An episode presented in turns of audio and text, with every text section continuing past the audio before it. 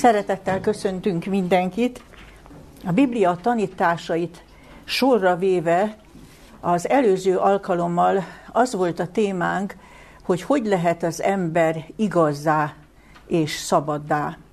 Más szóval, mit tanít az írás a bűntől, a szenvedéstől és a haláltól való szabadulás lehetőségéről.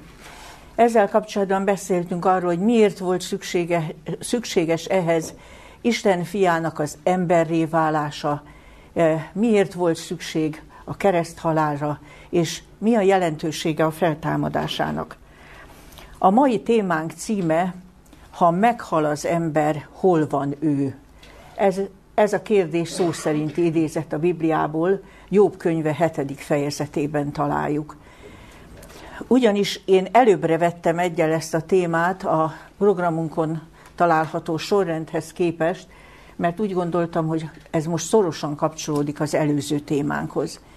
Ugyanis ha beszéltünk arról, hogy Jézus megváltó, szabadító, mégpedig, ahogy az előbb soroltuk, bűntől, haláltól szabadító, akkor mindjárt ott van az a kérdés, amire mielőbb választ kell keresnünk, hogy 2000 éve annak, hogy Jézus élt, eh, kereszt halált halt és feltámadott, de akik benne hisznek, akik az ő tanítványai, akik az ő szabadításának az ígéretét komolyan veszik, azok is ugyanúgy meghalnak, mint mások.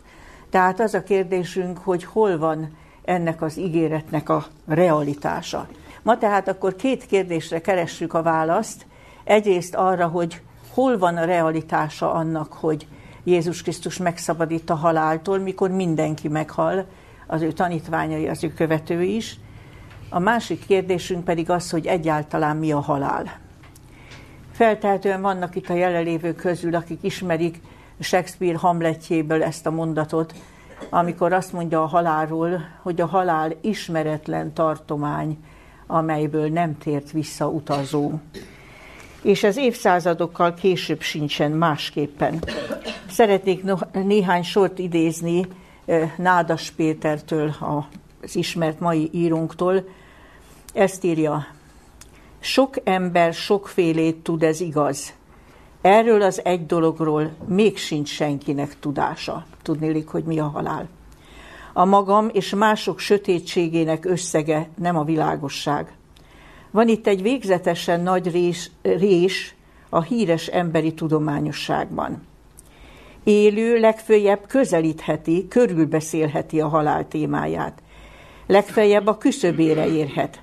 S ha onnan esetleg visszahozzák, akkor is mit mondhat? Elmesélheti, hogy mi történt a közelében, és tanúságot tehet róla, hogy nem látott át. Azt hiszem, érzékeltük, hogy itt az úgynevezett klinikai halálból visszatértek élményére utal Nádas Péter, az, amikor azt írja, hogy legfeljebb a küszöbére érhet, onnan esetleg visszahozzák, de csak azt tudja mondani, hogy nem látott át. Ugyanis ne keverjük össze a klinikai halált az agyhalállal. Ugye az agyhalálból senki nem tért vissza, azon túl nem látott senki sem. Tehát ez is egy nagyon eleven kérdés, hogy egyáltalán, egyáltalán mi a halál. E, és folytassuk talán rögtön azzal, hogy az a tény, hogy a Krisztusban hívők is meghalnak, semmiképpen sem cáfolja a nagy ígéretet, amit Krisztus adott, hogy ő megszabadít a haláltól, ugyanis közelebbről így szól az ígéret, és idézem a Korintusi első levél 15. fejezetéből a 26. verset, amely így hangzik, mint utolsó ellenség töröltetik el a halál. Tehát nem úgy szólt az ígéret, hogy akik Krisztusban hisznek, azok meg sem halnak, hanem úgy, hogy mint utolsó ellenség töröltetik el a halál. És ez érzékelteti, hogy előbb valami más ellenséget kell legyőzni. És az eddig elmondottak alapján ez most már kézenfekvő, hiszen a Biblia azt mondja, az ok a bűn, és az okozat a halál. Tehát amit előbb le kell győzni, az nyilván az ok, hogy az okozat is eltörölhető legyen. Római levél 5. fejezetének a 12. versét ismétlem, ezt korábban is idéztük, talán nem is egyszer, amely így hangzik, egy ember által jött be világra a bűn, és a bűn által a halál, és a halál minden emberre elhatott, mivel hogy mindenki vétkezett. Tehát az önző beállítottságunk, az, hogy genetikailag én középpontúak vagyunk, és ez még a szokás törvényével is megerősödik az életünkben, ez alkalmatlanná teszi az embert arra az örök életre, amire Isten eredetileg teremtette, és ezért mondja az írás, hogy ha Isten nem is ítélni az ember természetes következményként is, az én középpontú élet tele van feszültséggel, stresszel, nyomorúsággal, szomorúsággal, egymással való ütközésekkel, és az ember mindenképpen felemészti az élettőkéjét.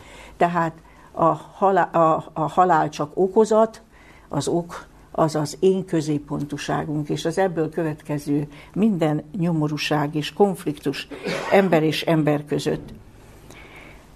Tehát akkor először az okot kell megszüntetni, és Jézus Krisztus a maga földi életében az ember fiává lett Isten fia, valóban tökéletesen győzött a bűn felett. Ugye halála előtt ő elmondhatta, jön a világ fejedelme, ugye a bűn szerzője és inspirálója, de én bennem nincsen semmije. Az új szövetség is később kategórikusan mondja, hogy ő benne nem volt bűn. Egyetlen egyszer sem hágta át az Isten egyetemes nagy erkölcsi törvényét. Ő volt az igaz embernek a megtestesülése. Éppen ezért lehetett a halál a helyettes áldozat az emberért, mert ő maga nem védkezett. Neki törvényszegése nem volt, amiért a bűn zsoldja a halál törvény érvényes lett volna rá. De ahhoz, hogy minket a haláltól megszabadítson, nem elégséges az, hogy ő maga győzött a bűn felett, hanem szükséges, hogy a mi életünkben is segítse, előidézze ezt a győzelmet. Van egy nagyon érdekes ige a római levél 16. fejezetének a 20. versében, amely így szól, a békesség istene, és itt Krisztusra utal, hamar megrontja sátánt a ti lábatok alatt. Az eredeti szöveg úgy hangzik, eltapossa sátánt a ti lábatok alatt.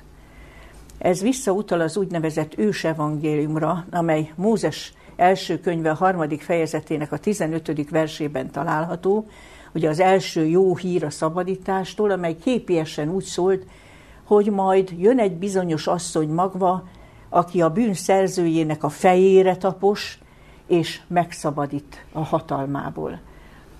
Itt azonban azt olvassuk, hogy, hogy a mi lábunk alatt is eltapossa ezt a bizonyos kígyót, és azt, amire, amiben belevisz bennünket a bűnt, de érezzük a képben mi van a mi lábunk alatt. Ugye az ókorban sokszor a legyőzött királyok fejére tette a lábát a győztes, és ez a kép van benne, azt mondja, a lábunkat nekünk kell a kígyó fejére tenni, nekünk, bennünk kell, hogy legyen ez a készség, és akkor ő lesz az, aki hamar eltapossa a mi lábunk alatt. Ugye ez arra utal, hogy mi ugyan abszolút mentesek a bűntől nem vagyunk, de annak az ember életében is meg kell történnie, hogy szembefordul vele, hogy felveszi vele a küzdelmet, hogy így mondjam, a lábát ráteszi, és az Isten az, aki a győzelmet adja, aki aztán segíti az embert a tényleges győzelemre a bűn felett. Tehát ennek az előzménynek meg kell lennie ahhoz, hogy Isten az embert megszabadíthassa a haláltól. Ugye ezt a nagy mondatot találjuk jelenések könyve első fejezetének a 18. versében, hogy Jézus kijelenti, ezt mondja, nálam van a halál és a sír kulcsa. Ez egy, egy fantasztikus mondat, nem? Ki mert ilyet mondani a történelem során? E, senki.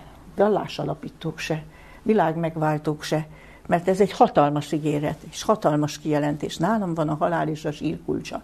És azért van nála, ami még születése előtt elhangzott, hogy ő az az Isten fia, aki megszabadítja az ő népét annak bűneiből.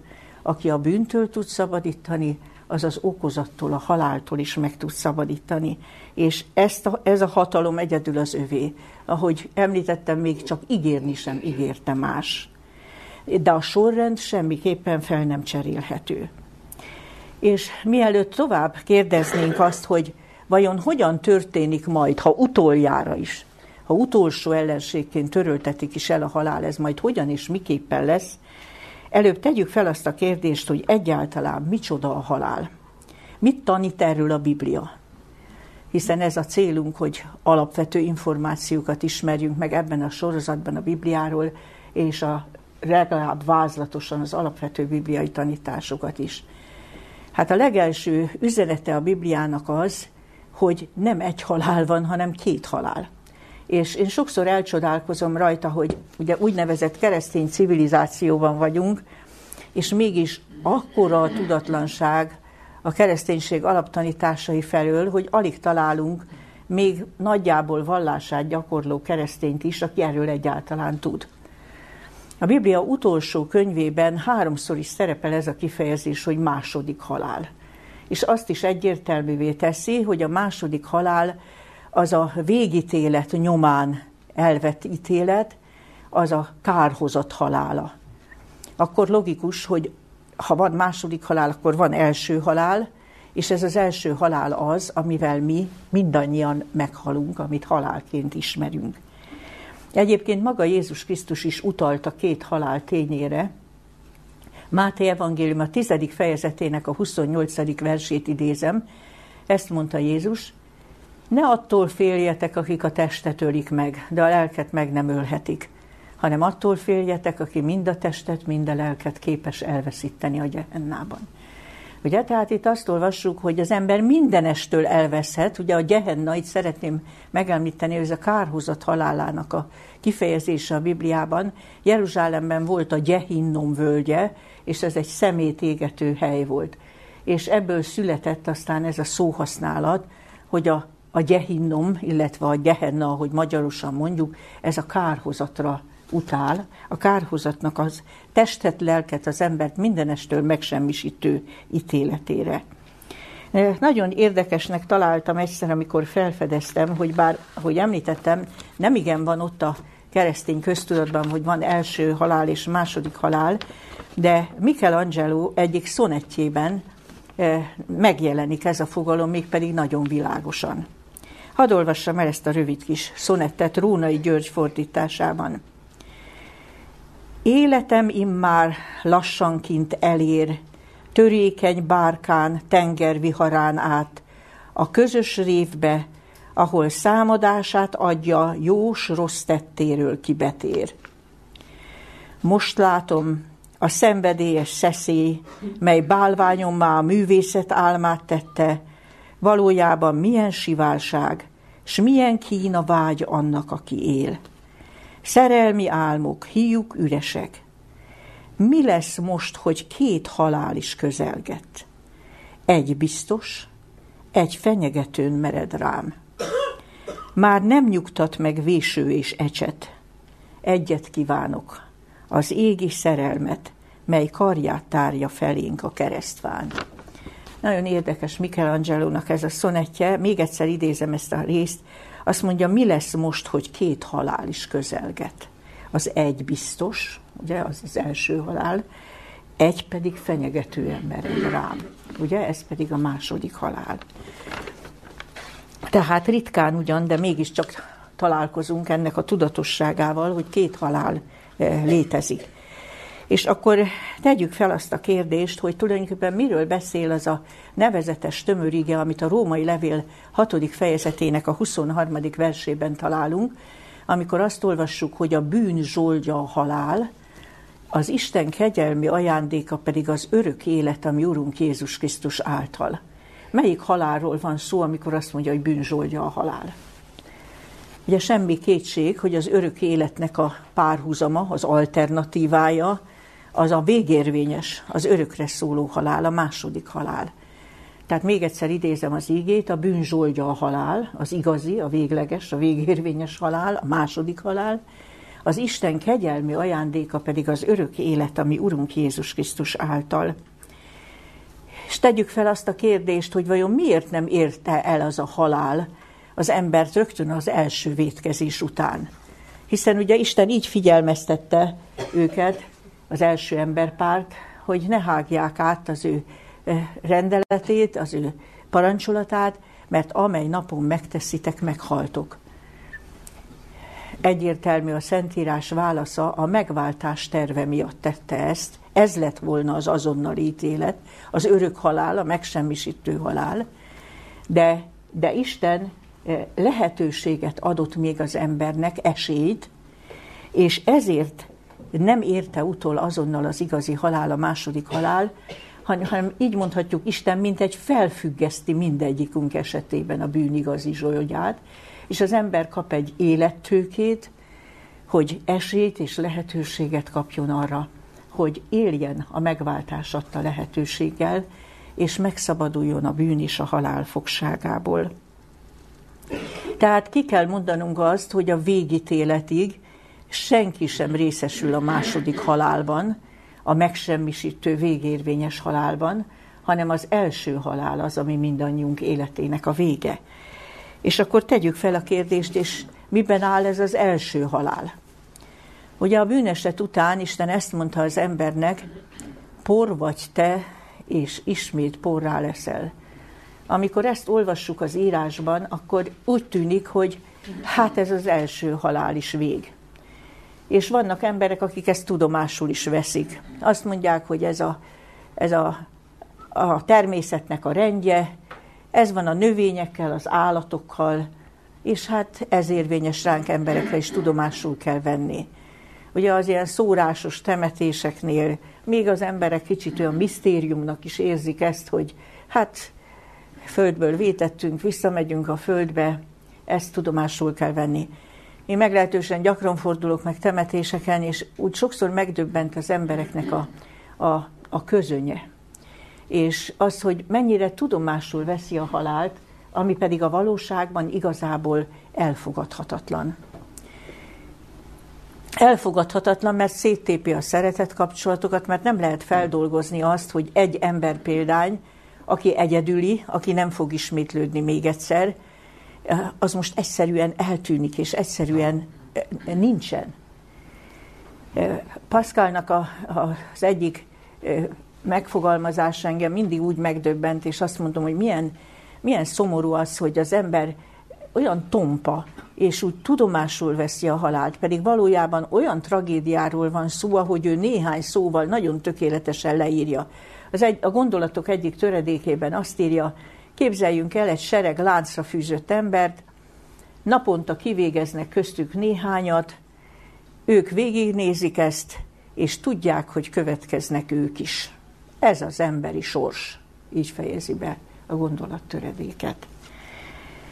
Tehát akkor tegyük fel a kérdést, hogy akkor az első halál tényleg a természet rendje, Ugye a Bibliában világosan olvassuk, az előbb is idéztem, hogy egy ember által jött be a világra a bűn, és azt is olvassuk, hogy Isten mindent igen jónak teremtett, hogyha az Isten halálra teremtette volna az embert, akkor nem lehetne őt jó Istennek tekinteni, mert akkor, akkor ez valami gonosz gúny lenne, vagy valami, valami szadista elgondolás, hogy embereket teremteni, akik el tudják gondolni a végtelent, meg az örökkévalót, meg szeretni tudnak, aztán egyszer csak nyisz, vége, a, vége az életüknek. És a Biblia arról beszél, hogy bár emberi tapasztalat szerint úgy tűnik, és sok ember bele is törődik ebbe, ahogy mondtam, hogy hát a halál is vég és kész, de az írás egy érdekes hasonlatot használ a halálra, mégpedig következetesen. Ez a hasonlat pedig az alvás hasonlata. Az első halált végig alváshoz hasonlítja. Idézek néhány igét. Jobb könyve 14. fejezetének a 12. versében azt olvassuk, hogy a halottak az egek elmúlásáig sem ébrednek, nem költetnek föl az ő álmukból. Így hangzik szó szerint. Azután egy másik igét is idézek, Dániel könyve 12. fejezetének a második versét, amely pedig ilyen képet használ, a halottak alusznak a föld porában. Egyébként az ősatyákról, meg az Izrael régi királyairól is, mikor befejezi az életük elbeszélését, azt írja, elaludt az ő atyáival. Tehát mindig ez az alvás hasonlat tér vissza. Az új szövetségből is hadd idézek jellegzetes példát, János Evangélium a 11. fejezetében mindenki utána olvashat. Ugye Jézus túl van a Jordánon, és üzenetet kap, hogy az a család, akik őt különösen mindig szeretettel fogadják, és mondja is az írás, hogy szerette ezt a három testvért, Máriát, Mártát és Lázárt, üzenetet küldenek neki, hogy Lázár nagyon beteg. De Jézus érdekes módon nem siet, és talán a tanítványok is meg is ütköznek ezen, de amikor már ők elfelejtették Lázárt, akkor Jézus egyszer csak azt mondja, hogy menjünk Júdeába, mert Lázár, ami barátunk, elaludt, de én elmegyek, hogy felköltsem őt.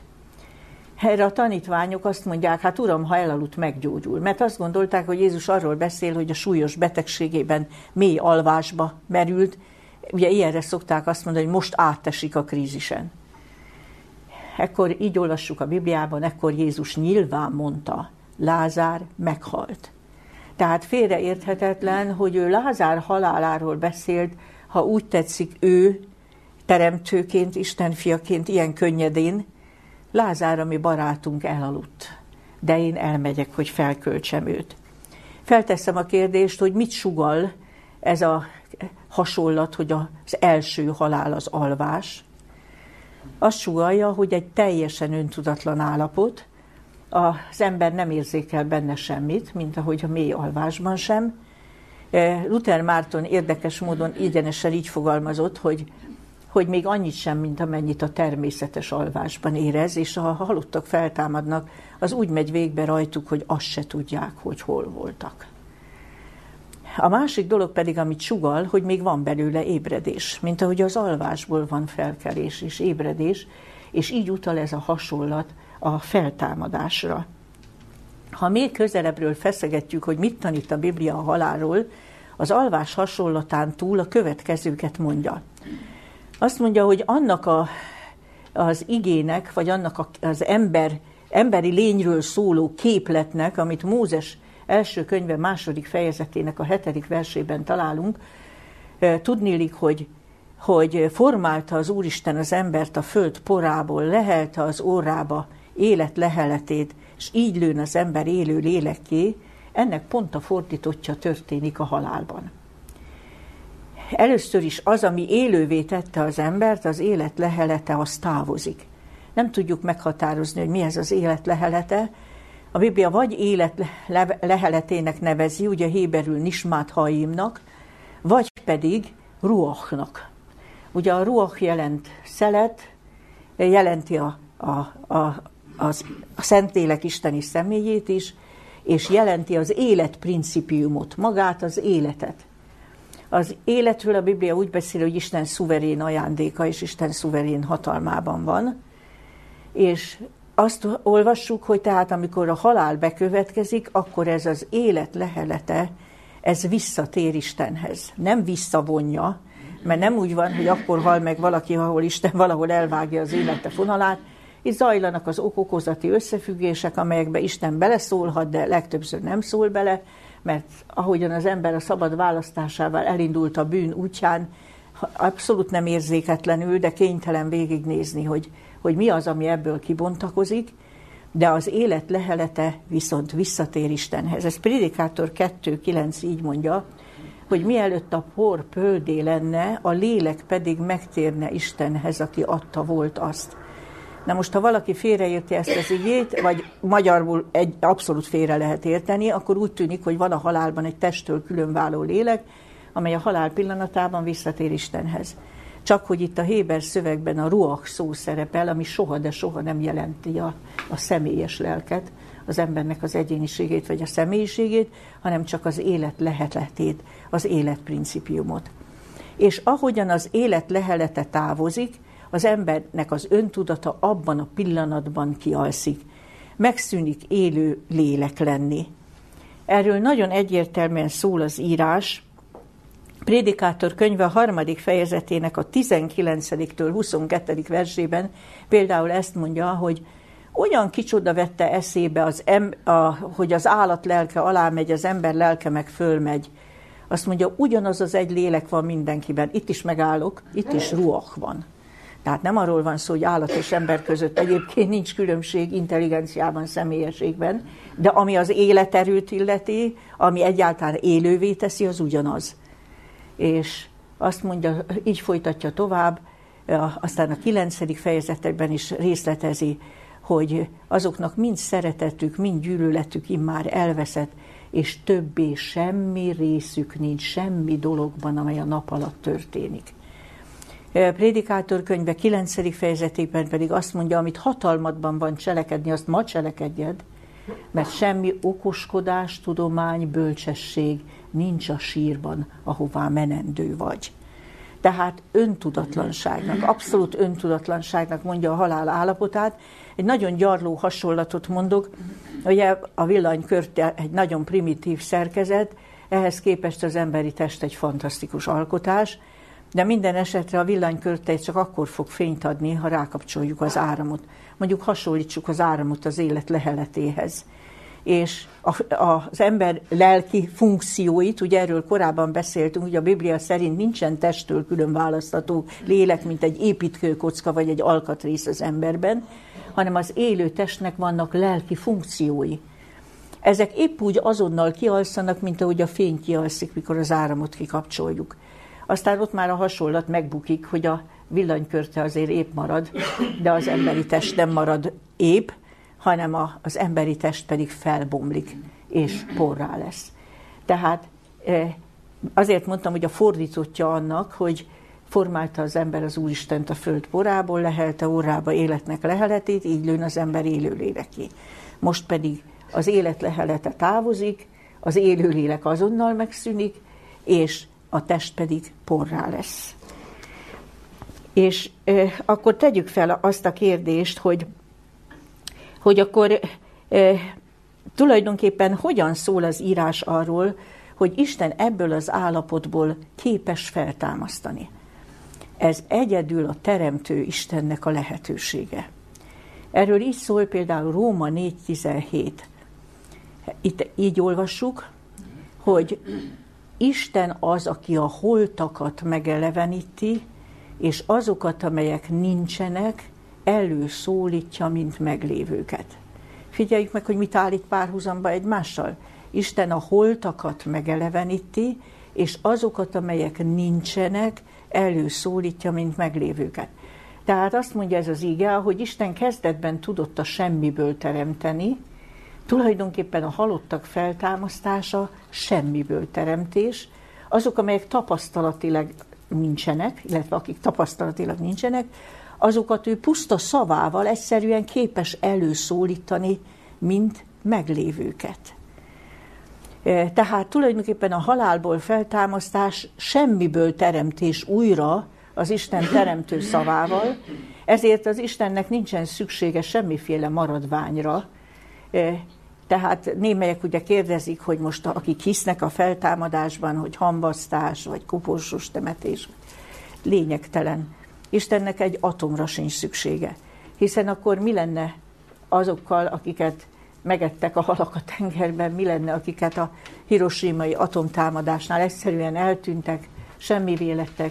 E, nincs Istennél ilyen korlát, hogy neki valami maradványra is e, szüksége lenne. Csak az ember kapaszkodik a, a nyomorúságában, a halál miatti fájdalmában, a sírhelyhez, vagy a, az urnához, vagy a hambakhoz, mert nem tud okosabbat, de az Istennek ezekre mind nincs, mind nincs szüksége a feltámasztáshoz. Eh, szeretném még Jézus egyik határozott ígéretét idézni János evangéliuma hatodik fejezetéből. János evangéliuma hatodik fejezetéből így idézem a 39. és a 40. verset. Így szól, Az pedig az atyának akarata, aki elküldött engem, hogy amit nékem adott, abból semmit el ne veszítsek, hanem feltámasszam őt az utolsó napon. Tehát magyarosabban így fordítnánk, hogy akiket nékem adott, azok közül senkit el ne veszítsek, hanem feltámasszam őt, illetve őket az utolsó napon. Az pedig annak akarata, aki elküldött engem, hogy mindaz, aki látja a fiút és hisz ő benne, örök élete legyen, és én feltámasszam őt az utolsó napon. De ott rögtön itt van egy, egy logikailag szinte kényszerítő kérdés, hogy ha az emberből tapasztalatilag semmi nem marad, Csak a Biblia mondja ezt a vigasztaló hasonlatot, hogy alvás, amiből még van ébredés. De ha a test porrá lesz, a lélek kihalszik, az élet lehelete távozik, akkor mi fog föltámadni? Mi van azzal az egyedülálló emberi személyiséggel, amelyik nem ismételhető? Akkor jó, Isten tud a semmiből a szavával teremteni, na de hát hányféle ember élt, két teljesen egyforma emberi személyiség nincs évszázadok, évezredek során. Akkor ez, ez, ez hogyan lehetséges? Erre Jézus Krisztus adott egy nagyon érdekes, egy nagyon különleges és nagyon fontos választ, és ezt szeretném Lukács evangélium a 20. fejezetéből idézni. A szadduceusok nem hittek, tehát ez a zsidók egyik irányzata volt az ő korában, ők nem hittek a feltámadásban. Mondhatnám, hogy az ókor hellenistái voltak, vagy az ókor kételkedői, és ők a következőt mentek Jézushoz, ugye nevetségesé akarták tenni a feltámadás gondolatát, és mondták, hogy egy asszonynak hét férje sorban meghalt, na ha lesz feltámadás, melyiknek a felesége lesz a feltámadáskor. És Jézus először egy ilyen szóval tette őket helyre, ezt mondta, nem azért tévejektek, mert nem ismeritek sem az írásokat, sem az Isten hatalmát. Ez nagyon érdekes kérdés. Ma is az ember sok minden földob sokféle ilyen kételkedő, meg ellenkező dolgot, azzal kapcsolatban feltámadás. De mintha nekünk is azt mondaná, nem azért tévejektek, mert nem ismeritek sem az írásokat, sem Isten hatalmát. Tudnélik az ő abszolút teremtő hatalmát.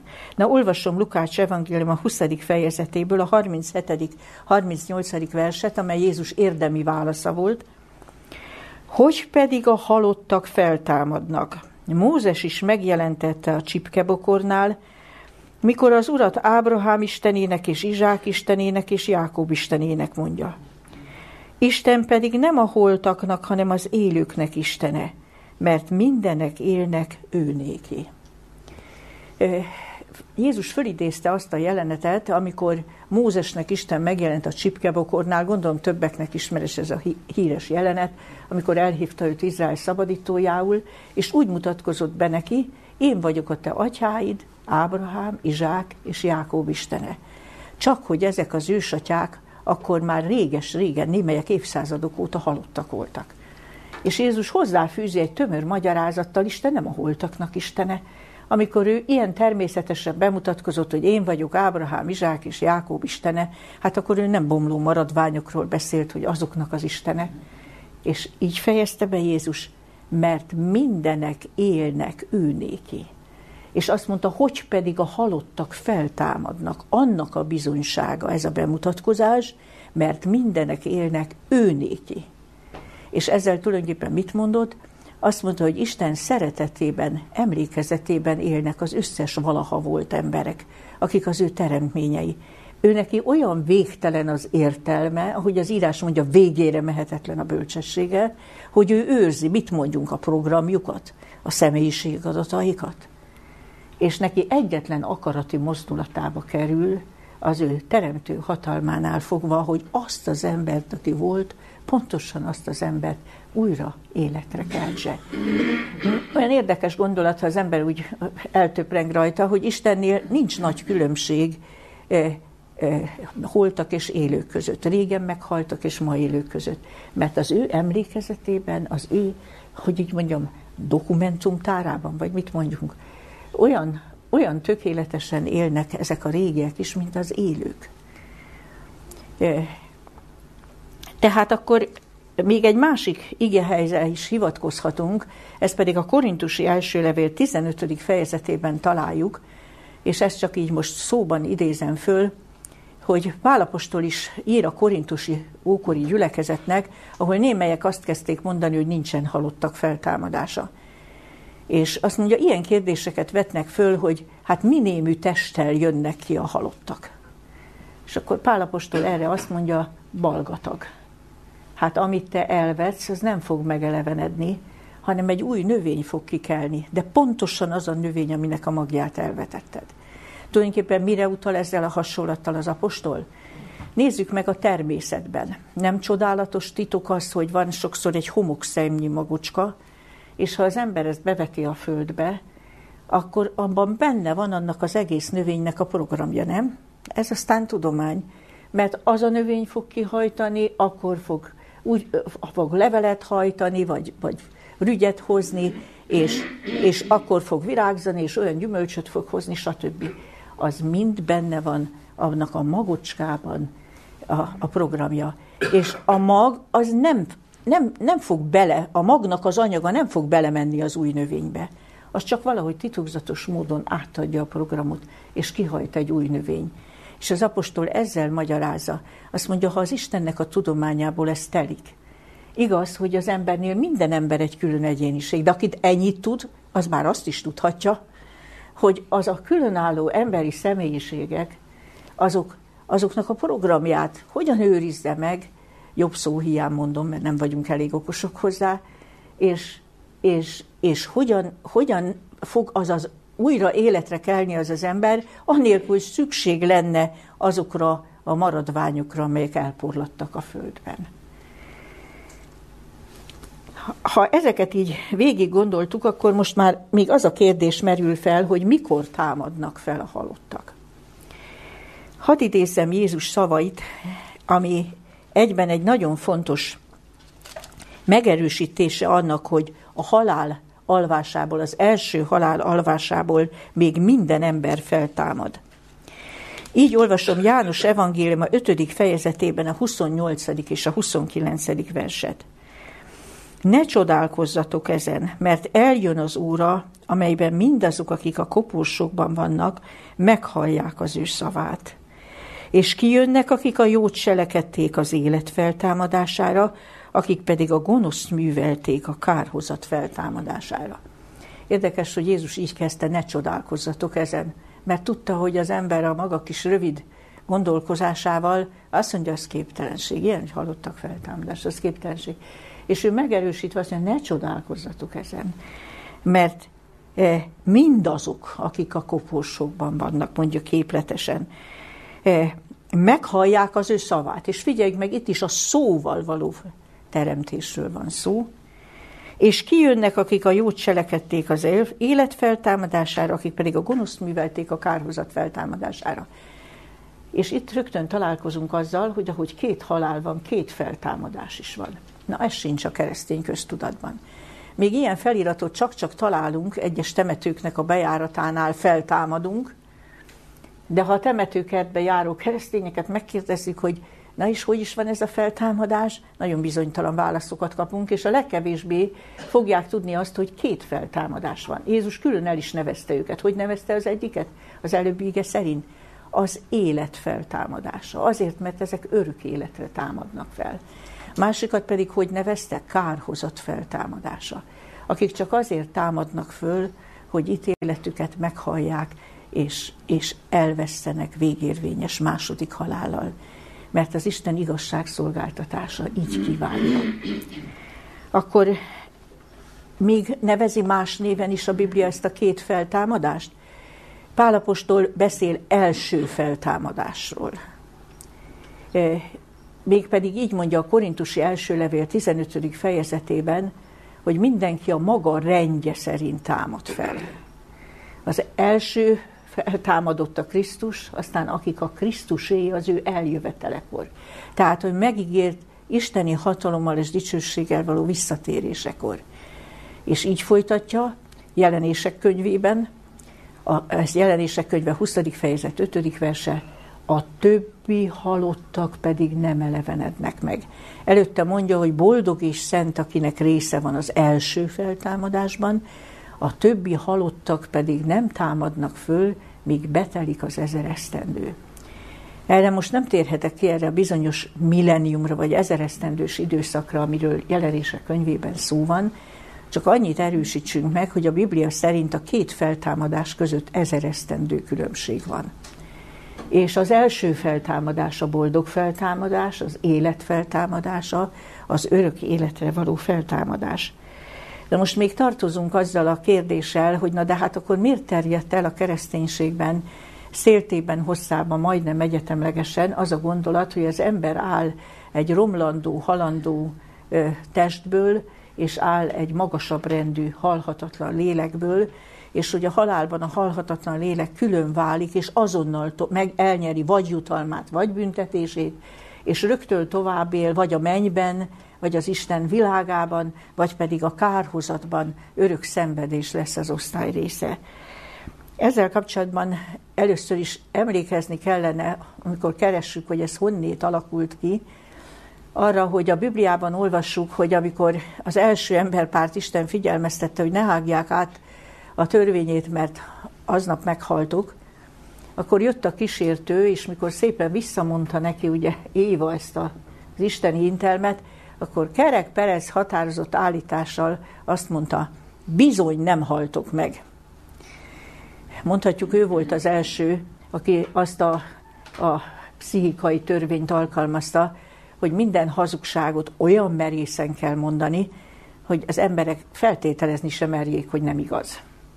Ugye nem csak az igaz, ami a rossz emlékű náci elszó volt, hogy minden hazugságot addig kell mondani, míg elhiszik, hanem az is, hogyha olyan merészen mondják a hazugságot, hogy az emberek feltételezni sem merik, hogy nem lehet igaz, az is nagyon hatásos. És így mondta, bizony, nem haltok meg.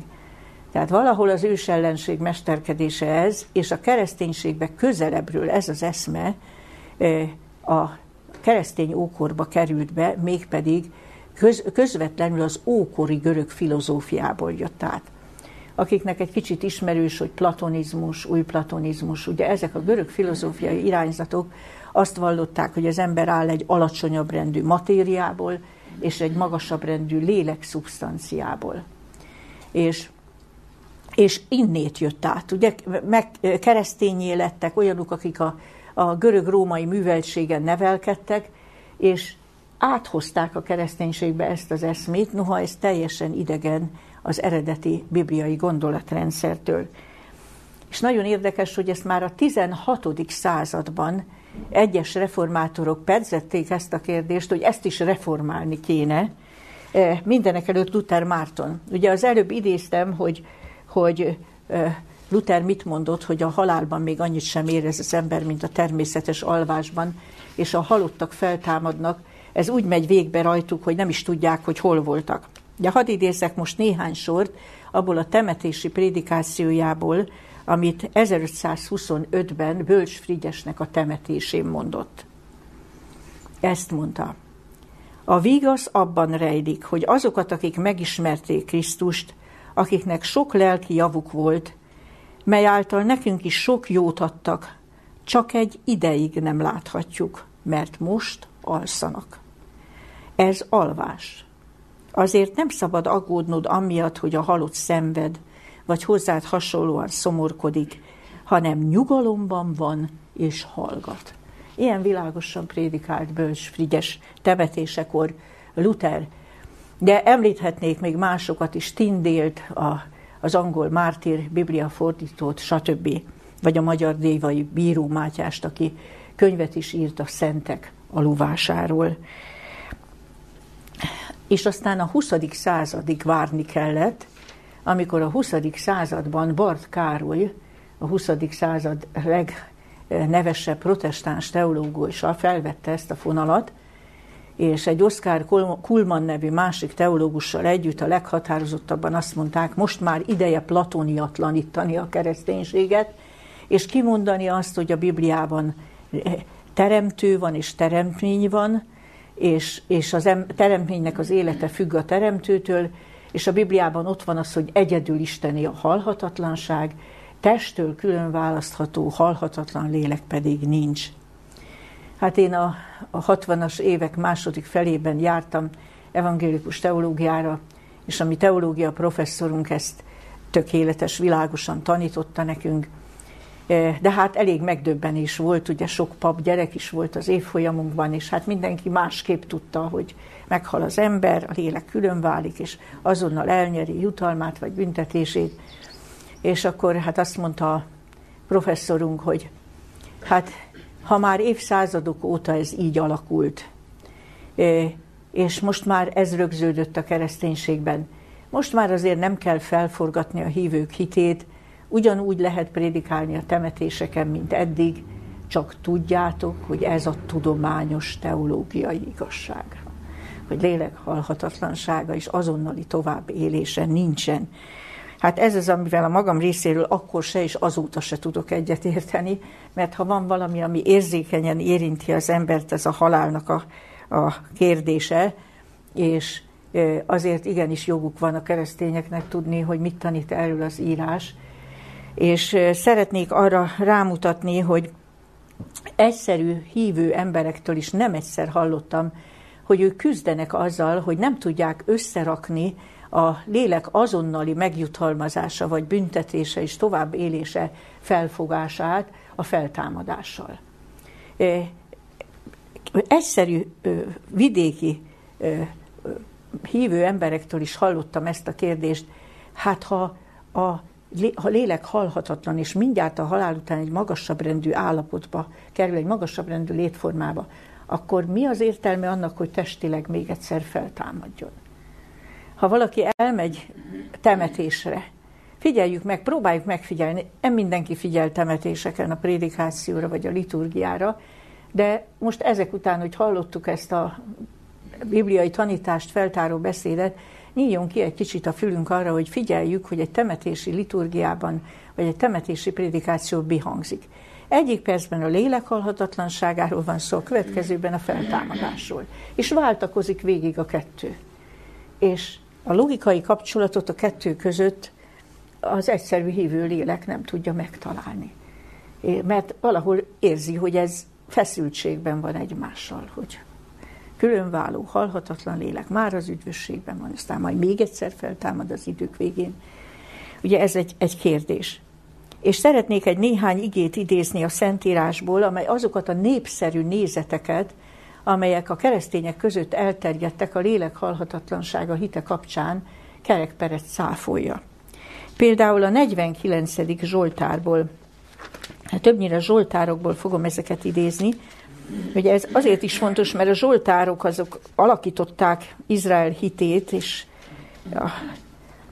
beléjük vésődött az, amit a zsoltárok mondanak. És így olvasom a 49. zsoltárból. Amikor ezt olvasom, akkor gondoljunk arra, hogy, hogy nagyon sokszor a ravatalozóknál az a felirat, hogy örök világosság fényeskedjék néki. Itt pedig ezt olvassuk. Ne félj, ha valaki meggazdagodik, ha megöregbül házának dicsősége, mert semmit sem vihet el magával, ha meghal. Dicsősége nem száll le utána. Ha életében áldottnak vallja is magát, ha dicsérnek is téged, hogy jól tettél magaddal, mégis az ő atyáinak nemzetségéhez jut, akik soha nem látnak világosságot. De teljesen más az, mint hogy örök világosság fényeskedjék néki. Vagy így olvasom a 88. Soltárban, mint egy összefoglalóan a következőket mondja. 88. Soltárból a 11-től a 13. verset idézem.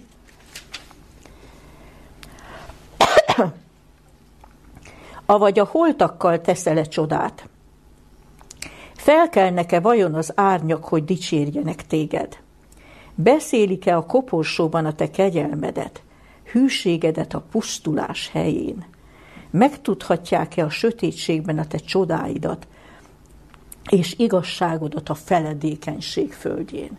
Ugye csupa költői kérdés, hogy nevezi a halált, hogy, hogy e, pusztulás helye, sötétség, feledékenység földje. És még a 115. Zsoltár 17. versét is idézem, ahol ezt olvasom, nem a meghaltak dicsérik az urat, sem nem azok, akik alá szállanak a csendességbe. Ezt is hányszor halljuk, hogy már fenndicséri az urat. És nem csak itt másutt is, de itt is határozottan mondja az írás, nem a meghaltak dicsérik az urat, sem nem azok, akik alá szállnak a csendességbe. Nagyon lényeges a Bibliának az a tanítása, hogy már csak azért sem létezhet halál utáni azonnali továbbélés, mert a végítéletig senkinek a sorsa nem dől el. Ugye ezt az úgynevezett apostoli hitvallás is mondja, hogy majd Jézus visszatér, onnan lészen eljövendő, ahova visszatért a mennyből ítélni eleveneket és holtakat. És a Szentírás nagyon határozottan azt mondja, hogy nekünk nincsen jogunk valakiről nyilatkozni, hogy most neki mi a sorsa. Ezt a végítélet fogja eldönteni, hogy ő melyik feltámadásban fog feltámadni. Pedig ezt is meglehetősen sokszor halljuk, hogy hát ő már biztosan az üdvösségben van, nekünk embereknek erre jogunk nincsen. E, egyébként nagyon fontos Jézusnak az a kijelentése, hogy az atyad nem ítél senkit, hanem az ítéletet egészen néki adta, mivel hogy emberfia. Ez, ez, egy vigasztaló, bátorító kijelentés, hogy a, a lehető legigazságosabb és legirgalmasabb kézbe kerül a meghaltak fölötti e, ítélet, aki az emberi élet minden tapasztalatát ismeri. E, mennyire nem gondoltak a régiek arra, hogy a végítélet döntése előtt ők örök életet kapnak. Például Jobb azt írja a könyve 19. fejezetének a 25. versében, tudom, hogy az én megváltóm él, és utoljára. Luther egyenesen így fordította, a végidején az én porom felett megáll. Csak a végidején majd. Mert azt az utolsó ítélet döntése kell, hogy meghatározza. Amikor Jézus ment Lázár sírjához, akkor Márta, Mártát hitre bíztatta, és mondta, feltámad a te testvéred. Erre Márta azt mondta, tudom, hogy feltámad a feltámadáskor az utolsó napon. Ő sem tudott semmi olyasmiről, hogy a halál után azonnal lenne valami egyéni különítélet. Egyébként ezt mindegy, hogy római katolikus vagy protestáns teológusokról van szó, ezt mindenki egyértelműen elismeri, hogy a Bibliában egyéni különítéletről nincs szó, hogy mikor valaki meghal, rögtön Isten ítélkezne felette, hanem csak egyetlen egyetemes végítéletről van szó a Bibliában. De talán a legmegindítóbb Pálapostolnak a vallomása is a legsokat mondóbb. Azt hiszem sokan ismerik, és talán még fejből is tudják ezt a híres vallomást, amit római börtönéből halála előtt írt Timóteusnak. A Timóteushoz írt második levél negyedik fejezetében található a hatodiktól nyolcadik versben. Ezt mondja az apostol, Ama nemes harcot megharcoltam, futásomat elvégeztem, végezetre eltétetett nekem az igazság koronája, amelyet megad nekem ama napon az igaz bíró, nem csak nekem pedig, hanem mindazoknak, akik vágyva várják az ő megjelenését. Tehát az apostolnak reménysége volt, hogy ő üdvösséget kap, de mit mondott? Majd megadja nekem az igazság koronáját ama napon, a visszajövetelekor, az igaz bíró.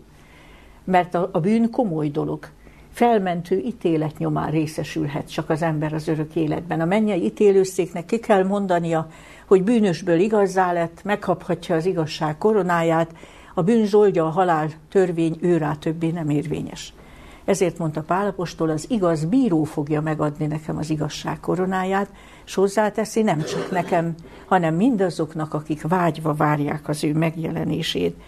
Még egy igét idézek, amit én azért szeretek nagyon, mert egy rövid mondatban minden lényeges benne van, amit a halálról a Biblia tanít. Amikor Dániel profétával utoljára beszélt Isten, akkor a következőt mondta neki. Már idős ember volt ekkor a proféta, és Isten így köszönt el tőle. Te pedig menj el a vég felé, és majd nyugszol, és felkelsz a te sorsodra a napoknak végén. Ez Dániel könyve 12. fejezetének a 13. verse. Ha mindent elfelejtenénk is a ma estéről, ezt az egyet ne felejtsük el, mert olyan egyszerű és olyan világos, és mindegyikünkre nézve érvényes. Te pedig menj el a vég felé, és majd nyugszol, és felkelsz a te sorsodra a napoknak végén. Ugye benne van az, hogy a halál emberi tapasztalat szerint vég, a benne van az, hogy utána egy nyugvás jön, az alvás, benne van az, hogy ebből mindenki felkel még, azt mondja felkelsz, és amikor azt mondja a sorsodra, ebben benne van az utalás az ítéletnek a végzésére. Tehát még egyszer elmondom, hogy nagyon emlékezetünkbe vissük Dániel könyve 12. fejezet 13. verse. Te pedig menj el a vég felé, és majd nyugszol, és felkelsz a te sorsodra a napoknak végén. És akkor még egy kérdés, csak nagyon röviden szintén hadd vessek föl, akkor honnét van az a tanítás, az örök gyötrelem tana, tudnélik, hogy a kárhozat pedig végtelen testi szenvedés. Ez egyszerűen a lélek halhatatlanságából jött, mert ha azt mondjuk, hogy az emberi lélek egy halhatatlan szubstancia, és ezért a halálban külön válik és tovább él, akkor ha halhatatlan, természettől fogva halhatatlan szubstancia, akkor senki nem tudja elpusztítani, Isten sem, mert ez a természete, hogy halhatatlan. Akkor a kárhozatot nem lehetett másképp elgondolni, csak úgy, hogy míg, a, míg a, az üdvösség az örök boldogság, a kárhozat az örök szenvedés. De ez egy borzasztó gondolat. Ha az ember egy kicsit jobban beleéli magát, akkor azt mondja, hogy egyrészt milyen Isten az, akinek a büntető haragja soha ki nem alszik, és vég nélkül szenvednek a kárhozottak. Másrészt miféle üdvösség az, ahol az üdvözültek örülnek, miközben mások ugyanúgy végtelenül szenvednek ebben a szörnyű párhuzamosságban. És nagyon sok ember volt, akit ez riasztott el a kereszténységtől, például Darwint is. Ugye kevesen tudják Darwinról, hogy az evolúciós elméletének a kidolgozása előtt ő nagyon nagyon komoly, komolyan érdekelte a kereszténység, hát teológiát végzett, és kedvenc könyve volt a Milton elveszett paradicsoma. És mégis mi fordította előtt a kereszténységtől teljesen? A következőket írta Darwin 1848-ban az apja halálakor. Alig ha látom be, hogy hogyan kívánhatja valaki, hogy a kereszténység igaz legyen mert ha így van, úgy tűnik azt mutatja, hogy akik nem hisznek, és ezek közé tartozik apám, testvérem és majdnem minden barátom, örök büntetésben részesülnek. Ez pedig iszonyatos tanítás. Tehát azt kell mondanunk, hogy egy nagy felszabadulás megtudni, hogy ilyen nincsen.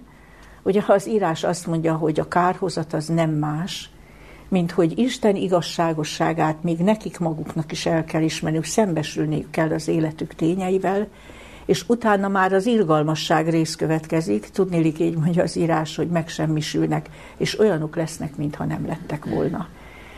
Egyértelműen olvassuk jelenése könyve 22. fejezetében, hogy az újjáteremtett földön semmi elátkozott nem lesz. Nem lesz valahol egy átok helye, ahol a kárhozottak szenvednek. És ugyancsak a 37. Zsoltár, ezt ajánlom otthon elolvasni, egy szépséges, szép Zsoltár, 3000 évvel ezelőtt, hogy látták ezeket a dolgokat, Isten ihletésre, mit írt le Dávid a Zsoltárában? Azt írja, hogy a, a gonoszok kivágattatnak, mint a liget ékessége füstként múlik el. Nézed a gonoszt, és nincsen ott a helyesem található. Tehát soha nem volt más eszme, erről a bibliai időkben, mint hogy a második halál az egy végérvényes halál. És most már tényleg a befejezésnél vagyunk, egy-két perc csak, akkor a hívő ember hogyan tekintsen a halálra. E, idéznék két bibliai ígét és Luthertől néhány sort. Jelenések könyve 14. fejezetének a 13. versében ezt olvassuk. Boldogok a halottak, akik az Úrban halnak meg mert megnyugosznak fáradtságuktól, és cselekedetei követik őket. Hát boldogság meg halál nem szoktuk összekapcsolni. Nem a boldogok a hozzátartozók, akiknek persze fáj a szakadás, de azt mondja, maga az, aki meghal, ha az Úrban halt meg, akkor boldog, mert a fáradtságától megnyugodott, és cselekedetei követik, és az szerint lesz az ő örök sorsának az eldöntése. A Filippi levél harmadik fejezetében pedig azt írja Pálapostól, ami országunk a mennyben van, ahonnét a megtartó Úr Jézus Krisztust is várjuk, aki elváltoztatja a mi nyomorúságos testünket, és hasonlóvá teszi az ő dicsőséges testéhez. Amiben arra utal, hogy nem egyszerűen csak ezt a törékeny testet veszik föl azok, akik az első feltámadásban feltámadnak, akiket boldogoknak mond az írás, hanem a Krisztus feltámadásához hasonlóan támadnak fel, magasabb rendű, örök életre alkalmas, épp, tökéletes testben, de a személyiség teljes azonosságával. Ahogy Jézust is megismerték a mozdulatairól, a hangjáról, ő volt senki más, de magasabb rendű testben.